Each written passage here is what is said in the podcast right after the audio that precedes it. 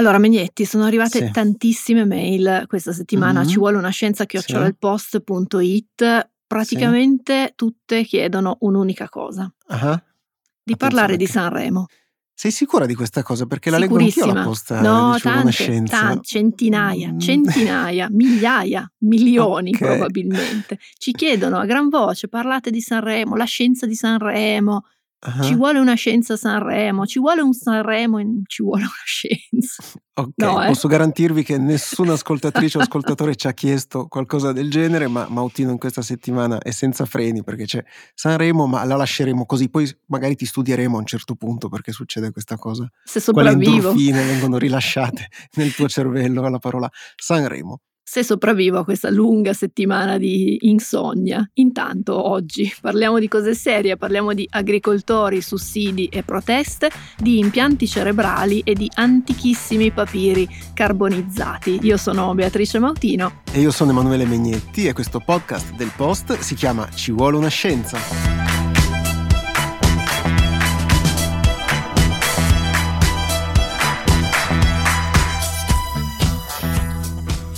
Siamo qua appunto con, eh, con Ercolina 2 per sensibilizzare il problema. Chiediamo che le leggi dell'Europa vengano revisionate e riguardate. Siamo sotto la sede della Coldiretti, in attesa che qualcuno stavolta ci ascolti. Ils se sont installés pour plusieurs jours. Des centaines d'agriculteurs s'apprêtent à passer la nuit sur les différents points de blocage. Los precios de mercado son tan bajos que no podemos producir y estamos produciendo a pérdida. Ja, laut würde ich mal sagen, man sieht es also dieser Le proteste degli agricoltori, lo avete sentito, sono diciamo dilagate in tutta Europa e sono arrivate ormai anche in Italia. Hanno bloccato strade, caselle autostradali in varie parti del nostro paese, dal nord al sud.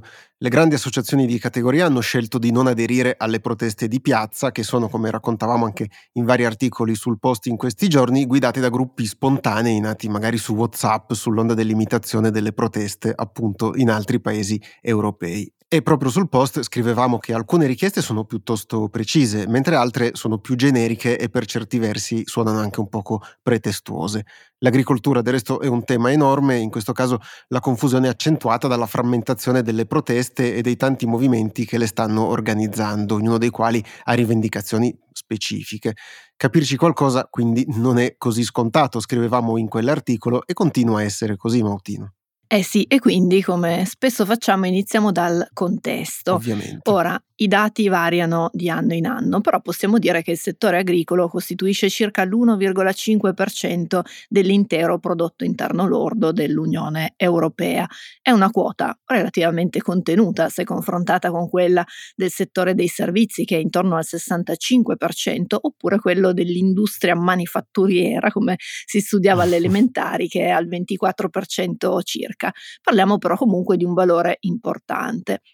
Se guardiamo i dati completi più recenti, cioè quelli del 2022, vediamo che il settore agricolo europeo ha creato un valore aggiunto lordo stimato di quasi 221 miliardi di euro. E questo numero diventa molto più alto se teniamo in considerazione il valore di tutto ciò che poi è legato al settore agricolo dell'Unione, quindi i campi, gli animali, i servizi agricoli, oltre ai beni e ai servizi magari che non sono strettamente agricoli, ma che sono comunque legati all'indotto e quindi sarebbero difficili poi da separare dal conteggio. In questo caso, se teniamo tutto insieme, arriviamo a un valore di 537 miliardi di euro per il 2022, la maggior parte dei quali, circa 290 miliardi di euro, è derivata direttamente dalle coltivazioni. Ovviamente questo valore non è uniformemente distribuito tra gli Stati membri, anzi ce ne sono quattro che da soli producono più del 57%. Sono la Francia con 97 miliardi di euro, la Germania con 76, l'Italia con 71,5 e infine la Spagna con 63. E questo spiega anche perché le proteste delle ultime settimane hanno interessato molto questi paesi, seppur con modalità differenti l'uno dall'altro. E come anticipavamo sono numeri che sono importanti, ma non sono comunque sufficienti per sostenere il settore, o almeno fino in fondo. La politica agricola comune, che è nota come PAC, se ne è parlato abbastanza in questi giorni, è proprio l'insieme delle norme che regolano l'erogazione dei fondi europei per l'agricoltura, quelli che chiamiamo poi comunemente i sussidi. La PAC viene aggiornata ogni cinque anni e l'ultima è entrata in vigore nel 2023 e sarà valida fino al 2027 quando se ne farà un'altra. Mette a disposizione circa 387 miliardi di euro che sono poi divisi in due grandi ambiti. Uno è il Fondo Europeo Agricolo di Garanzia e l'altro è il Fondo Europeo Agricolo per lo Sviluppo Rurale la maggior parte dei fondi andrà in sussidi diretti agli agricoltori. Riceveranno quasi 190 miliardi di euro, che è il 72% del totale di tutto il pacchetto. Il PAC da solo costituisce circa il 31% di tutto il bilancio europeo per il periodo 2021-2027. A questo punto uno dirà, ma non sono tanti, no? Eh. perché comunque effettivamente sono un sacco di soldi. Quello dei sussidi è un meccanismo che può in qualche modo drogare il sistema, mantenendo in vita aziende che non sono efficienti, quindi che non sono in grado di mantenersi in vita da sole, di stare sul mercato. Però è comunque considerato un sistema utile e anche poco sostituibile perché di fatto consente di tenere i prezzi di vendita al consumatore, cioè a tutti noi, bassi. Tra l'altro è vero che sono numeri molto grandi visti nel complesso, però poi se andiamo a scorporarli, andiamo a vedere quanto arriva poi singolarmente agli agricoltori, scopriamo che la maggior parte che nel 2019 aveva beneficiato dei contributi diretti ha ricevuto meno di 5.000 euro, mentre una parte, circa il 2% del totale, aveva incassato più di 50.000 euro. Con la nuova PAC sono stati modificati un po' i criteri di distribuzione dei contributi anche anche poi le modalità per accedervi, inserendo nuovi vincoli per la tutela dell'ambiente e quindi agli agricoltori che non li rispettano possono essere ridotti oppure anche sospesi i pagamenti. Ecco, qua dobbiamo anche dire che in questo podcast di solito cerchiamo di non sommergervi con troppi numeri quando l'abbiamo fatto, però in questo caso era anche importante avere ben chiari i fondamentali, non solo per spiegarvi meglio il resto della storia, ma anche per ricordarci che il settore agricolo è davvero importante, sia per l'economia europea, sia perché concretamente è ciò che ci sfama ogni giorno. Siamo abituati ad acquistare frutta, verdura, pasta, carne e quant'altro al supermercato e comprensibilmente ci concentriamo sull'ultimo anello della catena, quel prezzo di cui parlavi anche tu Mautino, quindi quanto costa quello, quanto conviene di più quell'altro marchio, oppure cose di questo tipo. Eppure però quell'alimento sullo scaffale o magari sulla bancarella del mercato ha dietro una storia che è bella lunga, fatta anche dalle persone che oggi protestano ed altre che magari hanno provato a ripensare il modo in cui fanno agricoltura. E qua Megnetti io mi inserisco per dire che ho molti amici agricoltori. Ah, quindi metti le mani avanti. Beh, in un certo senso, serve però anche per spiegare a chi ci ascolta, certo. perché nel 2017, quindi ormai molti anni fa, con i miei soci di, di Frame abbiamo ideato il Food and Science Festival, che è un evento, ne avevamo anche parlato qua nel podcast, un evento di divulgazione scientifica che si svolge ogni anno a partire da allora a Mantova. È un festival di tre giorni, centinaio di incontri, insomma come, come, capita ai festival, la particolarità è che è dedicato interamente alla scienza della produzione, della trasformazione e del consumo di cibo. La cosa bella e anche originale è che lo facciamo in collaborazione con il sostegno degli agricoltori e in particolare con la sezione mantovana di Confagricoltura che è una delle grandi associazioni di categoria del settore. Questa lunga collaborazione mi ha permesso di avere un osservatorio molto privilegiato sulle vicende agricole e ho anche capito che quell'immagine che mh, abbiamo col contadino, col cappello di paglia che guarda l'orizzonte accarezzando mm. le spighe di grano è molto poco rappresentativa rappresentativa della categoria. Eh, sì, ormai possiamo dire che è più probabile che guardino cellulari e satelliti. Eccolo lì con i satelliti. Tra l'altro Megnetti è venuto un paio di volte al festival mettendo come condizione che gli permettessi di parlare di robe spaziali. Però in effetti Megnetti questo esempio casca a fagiolo, potremmo ah, dire, per stare in agricola. tema. Eh, vedi? C'è tutto un filone di agricoltura 4.0, la chiamano così, che sfrutta per esempio le informazioni satellitari associate a sensori, poi strumenti sofisticatissimi per monitorare e gestire le coltivazioni. Questo è uno dei tanti esempi che danno l'idea di come l'agricoltura sia tutt'altro che ferma ai cappelli di paglia e agli aratri trainati dai buoi, come appunto dicevi tu prima. Esatto, e per non mettere l'aratro davanti ai buoi dobbiamo anche provare a mettere in fila... proprio marca malissimo. No, diciamo, dobbiamo provare a mettere in fila un po' di punti partendo dal contesto. Un pochino ve l'abbiamo già dato per darvi l'idea di quanto sia complesso e che dimensioni poi ha anche la questione, però dobbiamo vedere anche poi nello specifico di cosa si protesta. E l'oggetto della discordia è la cosiddetta strategia farm to fork, che in italiano sono un poco come dal campo alla tavola. È un'iniziativa politica che rientra nel più ampio Green Deal europeo, cioè il Patto Verde, che è stato avviato dalla Commissione europea nel 2020 con l'obiettivo generale di raggiungere la neutralità climatica in Europa entro il 2050. Quando si parla di neutralità climatica oppure carbonica si intende in soldoni, per citare un altro podcast del Post, che le emissioni di gas serra e in particolare di anidride carbonica devono essere compensate oppure assorbite da sistemi che di fatto le azzerino. L'obiettivo finale è di fermare o quantomeno mitigare il riscaldamento globale. L'agricoltura con la strategia Farm to Fork è solo uno dei settori che sono oggetto del Green Deal, insieme alla mobilità, all'industria, all'energia, alla ristrutturazione degli edifici, eccetera. E anche se può sembrare un po' una distinzione da precisini con la passione per la tassonomia, quali siamo, è importante non perdere di vista che le azioni proposte per il settore agricolo hanno l'obiettivo comune dell'abbattimento, dell'assorbimento delle emissioni, quindi vanno viste in quell'ottica lì così come è importante non perdere di vista l'ambizione politica della Commissione europea. Nel 2019 la Presidente Ursula von der Leyen ha dichiarato che il Green Deal sarebbe stato per l'Europa come lo sbarco dell'uomo sulla Luna, quindi è entrata nel mio settore, perché lo avrebbe reso il primo continente ad avere raggiunto la neutralità climatica. Era un annuncio bello enfatico che spiega anche alcune proposte molto ambiziose e molto nette che hanno generato poi diversi malumori, come per esempio le azioni proposte per incentivare la mobilità elettrica, che si possono comprendere solo se le si guarda come linee molto forti di indirizzo politico.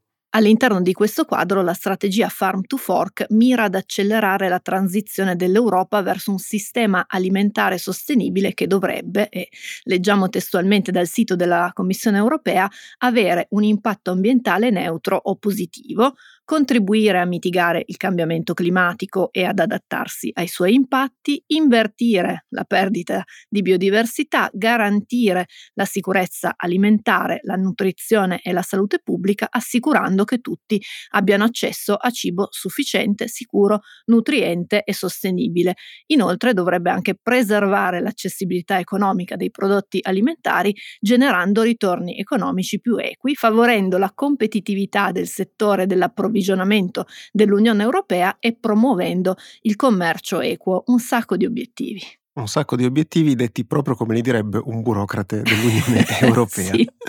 E queste azioni, comunque, che sono anche belle ambiziose, vengono garantite da un sistema legislativo che viene messo a punto man mano e che è volto a penalizzare comportamenti che non sono poi in linea con quegli obiettivi, invece a incentivare quelli che vanno nella direzione indicata dalla Commissione.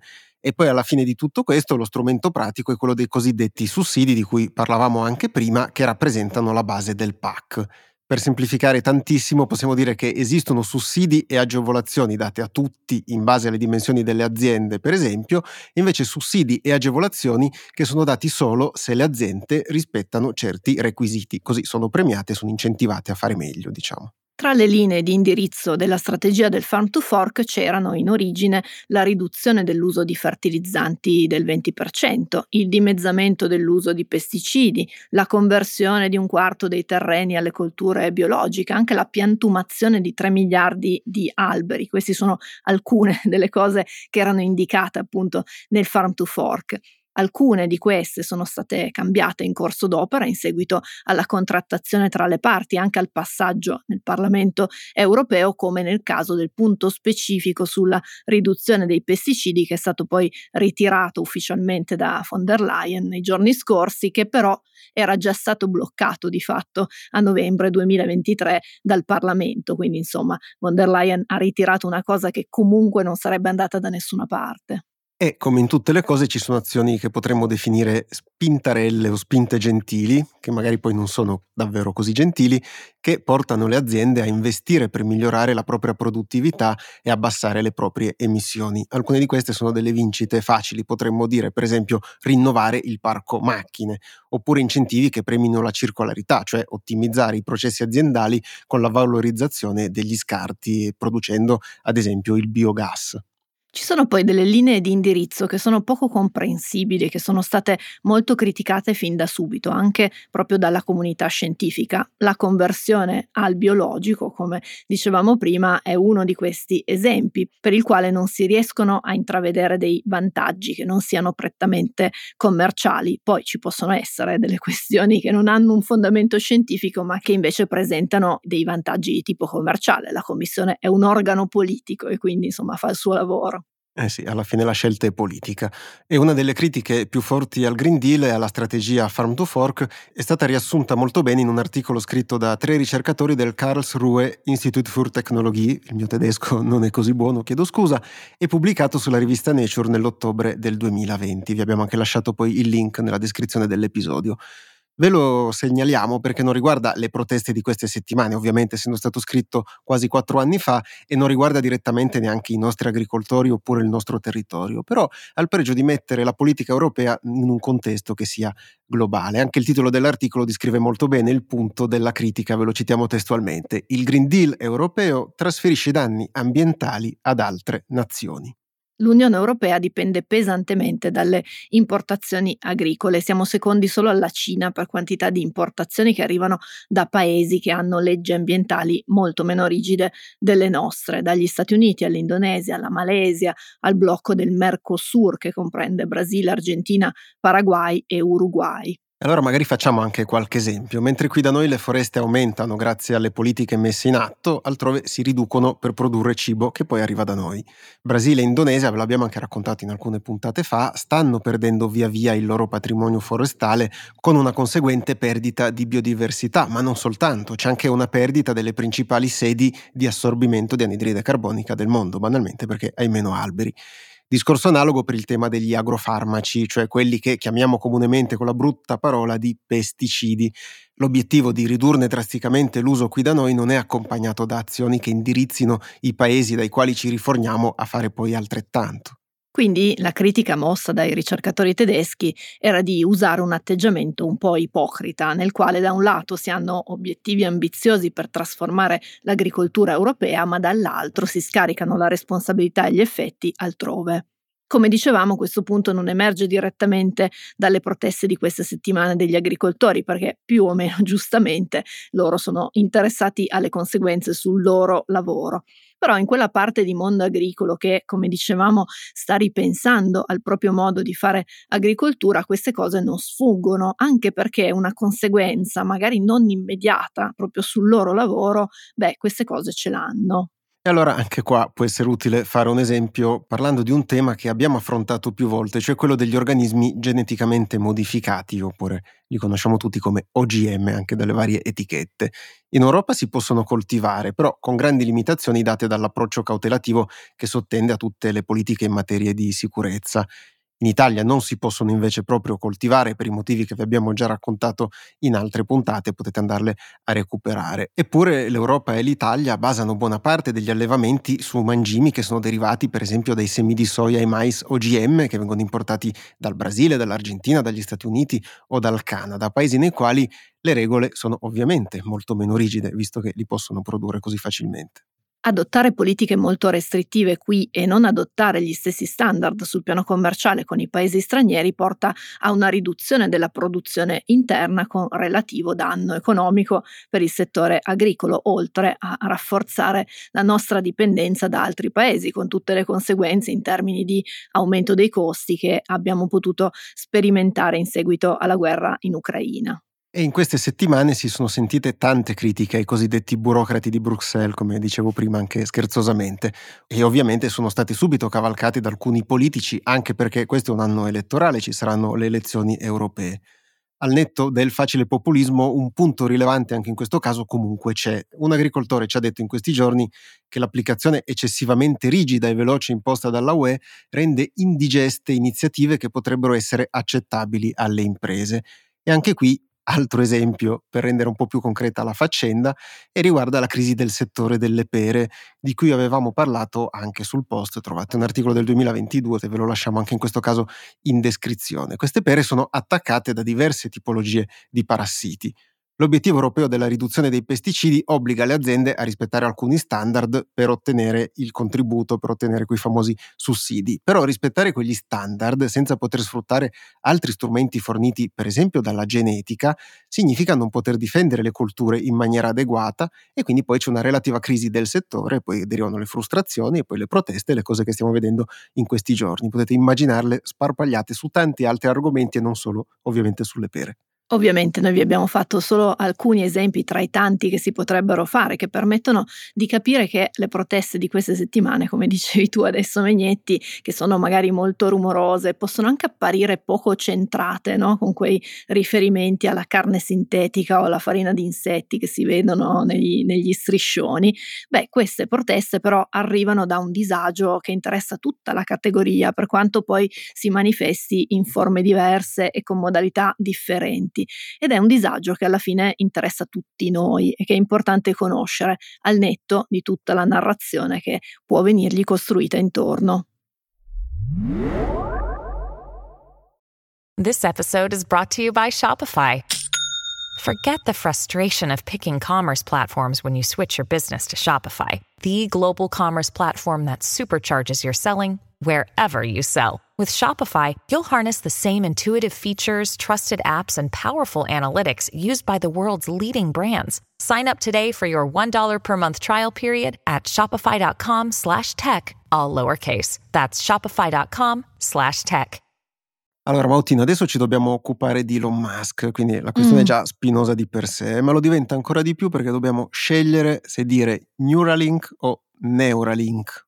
Mm, allora, si dovrebbe dire Neuralink. Eh sì. Però non lo dice nessuno. Non lo dice proprio nessuno. Andiamo di Neuralink. Così, proprio... nazional popolari. Sì, totale. Bene, allora ne parliamo perché domenica 28 gennaio l'azienda statunitense Neuralink, che è di Elon Musk, ha annunciato di aver inserito il primo proprio impianto cerebrale in un essere umano. La notizia è stata comunicata il giorno dopo, quindi lunedì 29 gennaio, da Elon Musk in una serie di post sul suo social network X, senza che fossero aggiunti poi dei particolari dettagli. Eppure poi in poco tempo la notizia era praticamente ovunque. Eh, in realtà non era solo ovunque, ma in molti casi è stata data con un'enfasi che ci è sembrata un po' eccessiva. Boh, forse sarà che, che, siamo piemontesi e quindi è sempre un po' esagero umanen. Ah, tipo il microchip Piemonte in testa abbiamo noi invece. Tipo. Ecco. Comunque, probabilmente avrete visto qualche titolo un pochino sopra le righe sui giornali e a leggerne alcuni sembrava che Neuralink fosse la prima società in assoluto a praticare un impianto cerebrale, però in realtà il suo è solo l'ultimo di una lunghissima serie di esperimenti per provare a inserire degli elettrodi e altre interfacce, per esempio per tornare a muovere parti del corpo rimaste paralizzate oppure per comunicare direttamente con un computer. Insomma, dobbiamo fare anche in questo caso un pochino di ordine, anche perché quando c'è Musk di torno il rischio di fare confusione c'è quasi sempre. Anche perché spesso la fa lui. Iniziamo col dire che Neuralink è una società che esiste dal 2016 e che ha la propria sede principale in California, dove lavorano circa 400 persone, con un campus in fase di allestimento in Texas. La società è stata fondata con un obiettivo molto ambizioso, cioè realizzare microchip e altre componenti di nuova generazione da impiantare nel cervello in modo da controllarne alcune funzioni e in futuro estendere le capacità cerebrali. Sembrano cose da fantascienza e in parte per ora lo sono, però bisogna riconoscere che in meno di otto anni di sviluppi e sperimentazioni Neuralink ha ottenuto dei risultati importanti anche grazie alla presenza di Musk che sicuramente catalizza l'attenzione, la società ha ricevuto centinaia di milioni di dollari di finanziamenti, tanto da rendere Neuralink una delle società più ricche del settore delle interfacce neurali. E interfacce neurali è un modo di dire un pochino più complicato per chiamare poi le tecnologie che rendono possibile una via di comunicazione diretta fra il cervello e un dispositivo esterno come può essere un computer o magari in futuro anche banalmente uno smartphone. Queste interfacce sono viste come un'importante opportunità per fare in modo, per esempio, che i pazienti con paralisi o con altre malattie debilitanti possano fare in modo di recuperare almeno in parte alcune funzionalità, per esempio tornando a muovere gli arti. Un impianto cerebrale può infatti aiutare a rendere nuovamente attiva un'area del cervello che si era spenta a causa di un trauma o di una malattia, oppure può fare da ponte per ripristinare alcuni collegamenti nel sistema nervoso centrale, facendo in modo che questi impulsi nervosi arrivino poi a destinazione. Alcuni tipi di interfacce neurali sono sperimentati da molto tempo sugli esseri umani, talvolta leggiamo degli esiti di queste sperimentazioni sui giornali, cosa che rende ancora più assurdi no? certi fraintendimenti di queste settimane sul presunto primato di questo Neuralink. Nella preparazione delle puntate di Ci vuole una scienza in questi due anni e mezzo ci siamo talvolta imbattuti sulle notizie di persone che avevano recuperato, perlomeno parzialmente, la capacità di camminare oppure di muovere muovere le braccia, però abbiamo sempre preferito aspettare a occuparcene in attesa di maggiori progressi. Raccontando queste notizie c'è infatti un po' sempre il rischio di creare false speranze, più che il rischio è quasi una certezza, soprattutto tra le persone che vorrebbero beneficiare di questi trattamenti per superare paralisi oppure altri problemi neurologici, quindi cerchiamo sempre di andare un po' cauti. E oggi ne parliamo perché rispetto ad altri impianti quello di Neuralink si distingue per alcune caratteristiche legate soprattutto alle dimensioni e poi alle funzionalità. La società ha sviluppato un chip che viene impiantato nel cervello attraverso un'operazione chirurgica che, sempre secondo l'azienda, viene in parte svolta con un robot. Secondo Neuralink, infatti, in questo modo si può ottenere una precisione molto più alta nel momento in cui si collega il microchip alle strutture del cervello. Il chip infatti è davvero piccolo e ha una serie di connettori che sono ancora più piccoli, sono più sottili di un normale capello ed entrano in contatto poi con il tessuto cerebrale. Una volta che vengono applicati, rilevano i segnali elettrici che produce il nostro cervello, li elaborano e ne trasmettono di nuovi per trasferire poi delle informazioni. Il chip impiantato si collega poi in modalità wireless, cioè senza fili, a un dispositivo esterno per svolgere poi diverse funzioni. Se tutto questo vi sembra fantascientifico ma al tempo stesso non una novità è perché in realtà se ne era già parlato abbastanza di Neuralink circa quattro anni fa. Nel 2020 infatti Musk aveva dimostrato le potenzialità di questi chip su Gertrude, una scrofa a cui era stato applicato un impianto in un'area superficiale del cervello legata alle attività del grugno, quindi molto sensibile agli odori che i maiali utilizzano per grufolare nel terreno. Un dispositivo esterno collegato al chip mostrava l'attività cerebrale di questo animale a seconda degli stimoli olfattivi che riceveva. Anche in quel caso si era parlato tantissimo appunto di questa sperimentazione, anche perché Musk aveva partecipato alla presentazione e aveva fatto vedere dei video con Gertrude che andava un po' a grufolare in giro. Negli anni seguenti Neuralink aveva sperimentato il proprio chip su altri animali, comprese alcune decine di scimmie. La sperimentazione aveva ricevuto molte critiche, soprattutto quando era emerso che gli impianti avevano procurato delle sofferenze ad alcune scimmie, nonostante Neuralink avesse cercato di minimizzare la questione. Il Dipartimento dell'Agricoltura statunitense aveva avviato un'indagine e nell'estate dello scorso anno aveva detto di non avere trovato prove su violazioni delle regole per assicurare il benessere degli animali che sono coinvolti nelle sperimentazioni. Pochi mesi dopo, la rivista Wired aveva però pubblicato un'inchiesta molto approfondita segnalando diversi problemi legati alla sperimentazione sugli animali da parte di Neuralink, che era stata accusata di avere nascosto alcuni dettagli. Musk ha sempre respinto le accuse, però quella questione lì è ancora aperta. La sperimentazione animale è un tema delicatissimo, molto complesso. Avevamo dedicato una puntata a questo tema all'inizio del 2023, ve la lasciamo nella descrizione di questo episodio se volete appunto recuperarla. E come per molte altre aziende e iniziative che sono legate alla salute, la sperimentazione sugli animali era comunque servita a Neuralink per raccogliere dati a sufficienza per fare domanda per una sperimentazione sugli esseri umani. Questa domanda era stata presentata poi alla Food and Drug Administration, la FDA, cioè l'agenzia statunitense che tra le tante cose si occupa di farmaci e dispositivi medicali, ma l'agenzia nel 2022 aveva negato l'autorizzazione e aveva anche espresso alcune preoccupazioni sull'impiantare nel cervello un chip che era anche dotato di proprie batterie elettriche, magari queste si sarebbero potute poi fessurare o avere dei problemi e poi c'era anche il rischio che elettrodi così piccoli potessero staccarsi e danneggiare i tessuti cerebrali.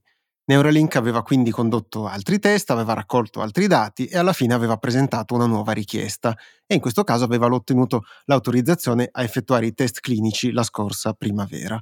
Alla fine dell'estate del 2023 la società aveva annunciato il primo arruolamento di volontari per testare questo chip, rivolgendosi in particolare a persone tetraplegiche o con particolari malattie degenerative.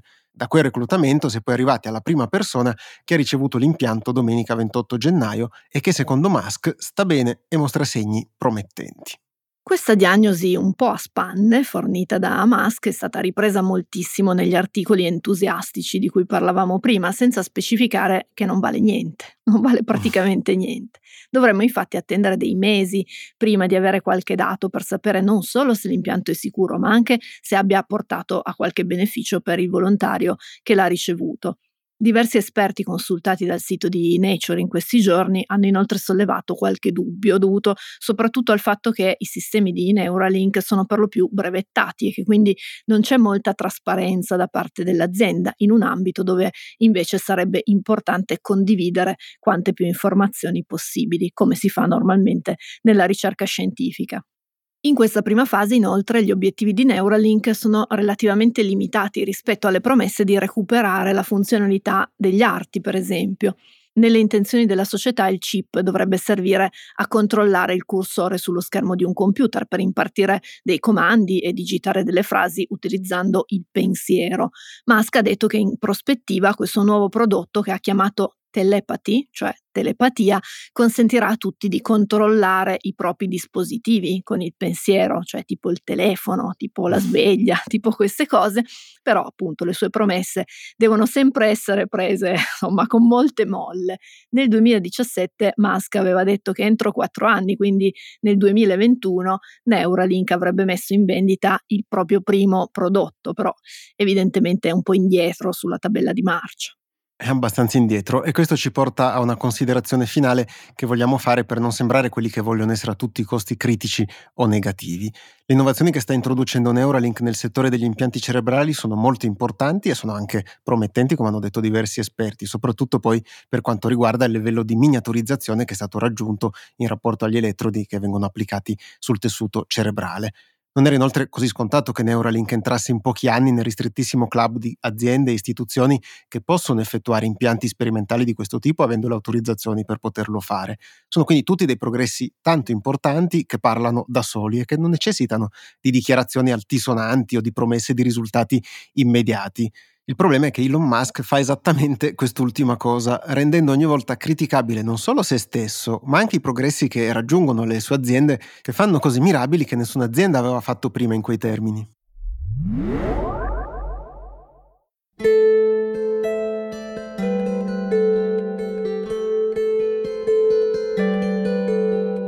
Dunque ci asteniamo dal giudicare alcune cose mentre altre ci trattengono e ci impediscono di dire la verità apertamente, come spesso accade. Megnetti, cos'è? sì. eh, è un modo un po' più filosofico di spiegare i nostri dipende, oppure è complicato, cioè quelli che usiamo sempre nelle nostre puntate? No, in effetti potremmo aggiungerlo anche se è un filo lunghino, però in realtà ti ho letto alcune delle parole contenute in uno dei papiri di Ercolano, che sono diventate leggibili per la prima volta quasi 2000 anni da quando furono scritte. Però non c'entra l'invenzione della macchina del tempo.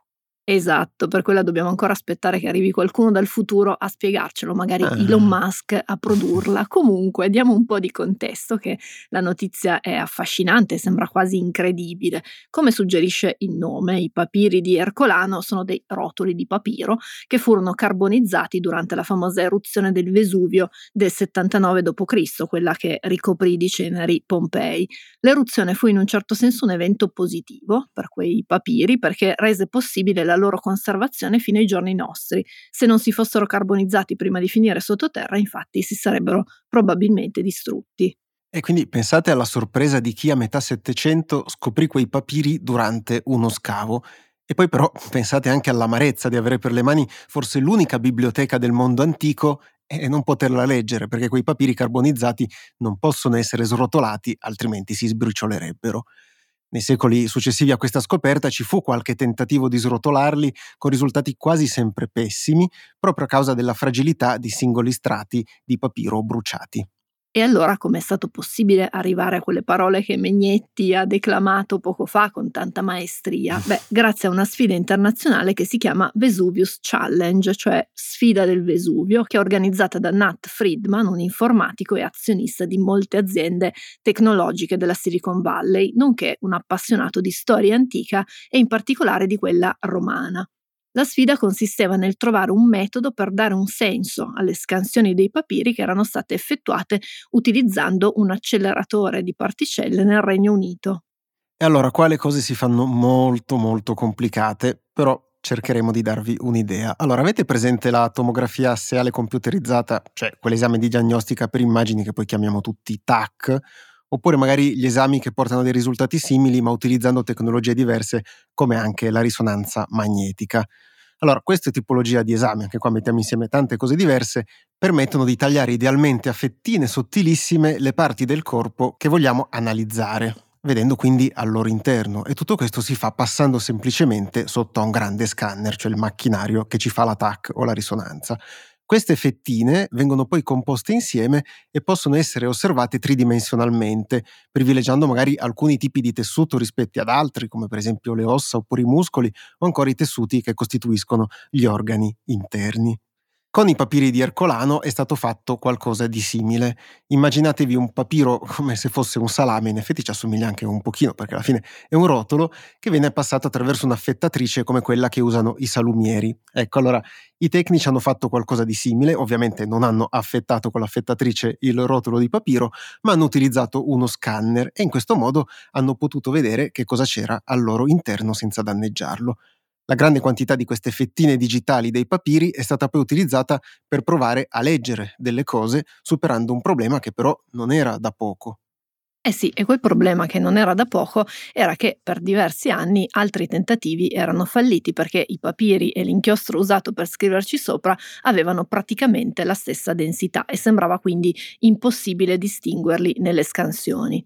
Alla fine, dopo molti tentativi, il docente di informatica Brent Seals dell'Università del Kentucky si è accorto col suo gruppo di lavoro che utilizzando uno scanner ad altissima definizione era possibile perlomeno riconoscere alcune tracce di inchiostro in ogni fettina.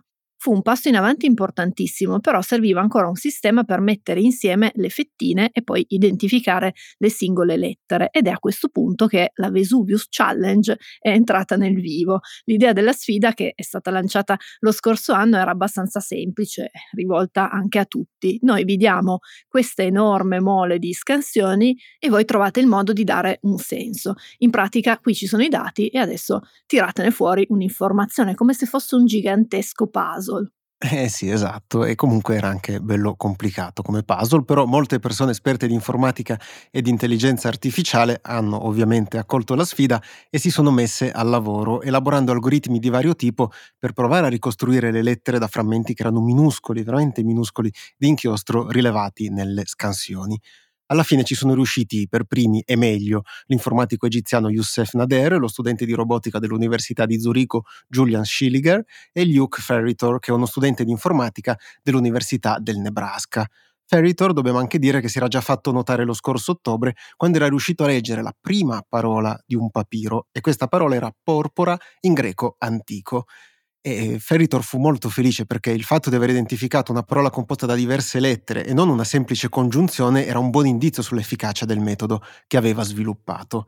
Ferritor lo aveva realizzato basandosi sull'osservazione di altri, secondo cui nelle singole fettine dei papiri si vedevano segni tra i vari strati di papiro arrotolati che erano compatibili con le forme, almeno idealmente, di alcune parole dell'alfabeto greco. Partendo da questa intuizione aveva elaborato e sviluppato un algoritmo di apprendimento automatico per trovare corrispondenze tra quei segni e le lettere dell'alfabeto greco, in varie fettine contigue che ovviamente venivano sovrapposte per poi arrivare a una parola e quella parola era stata porpora. Incredibile. Ora, usando lo stesso metodo e anche altri algoritmi è stato possibile leggere il 5% circa di un intero papiro, una commissione di esperti esperti in papirologia ha indicato i tre vincitori sulla base del testo, della corrispondenza con le lettere greche e anche di altri fattori legati ai contenuti. Il testo non cita l'autore, ma si ipotizza che possa essere stato scritto da Filodemo di Gadara, un filosofo tra i più importanti diffusori dell'epicureismo in Italia. Lo si ipotizza perché alcuni frammenti letti in precedenza con metodi molto meno avveniristici facevano riferimento proprio alla filosofia della scuola di Epicuro. I testi devono essere ancora studiati approfonditamente, però sappiamo che parlano di questioni che affiorano spesso nelle riflessioni sull'esistenza umana, come vivere una vita piena e soddisfacente oppure evitare i dolori. Ma la cosa davvero importante è che a quanto pare adesso abbiamo un sistema che sembra funzionare bene e che potrebbe permetterci di scoprire documenti antichissimi che tutto sommato raccontano qualcosa di come eravamo e forse anche di come saremo. Sempre senza la macchina del tempo. Bene Mautino, direi che siamo arrivati alla fine anche di questa puntata, abbiamo spaziato in diversi argomenti. Eh sì, puntata ricca, diversificata, anche lunga probabilmente, speriamo che la troviate interessante e che abbiate voglia di condividerla con le persone che vi stanno intorno. Se vi è piaciuta e magari ci avete ascoltato per la prima volta potete recuperare un sacco di altre puntate su tutte le piattaforme e naturalmente sull'app del post. Potete anche schiacciare i vari tasti segui, le campanelle, tutto quanto per ricevere notifiche e non perdervi neanche una delle nuove puntate di Ci vuole una scienza. Vi ricordiamo che se volete scriverci potete farlo alla casella ci vuole una scienza chiocciola ilpost.it e invece se volete sostenere il nostro lavoro e in generale le attività del post potete andare su abbonati.ilpost.it e diventare dei felici abbonati. E noi felici vi salutiamo e ci sentiamo venerdì prossimo. Ciao! Ciao!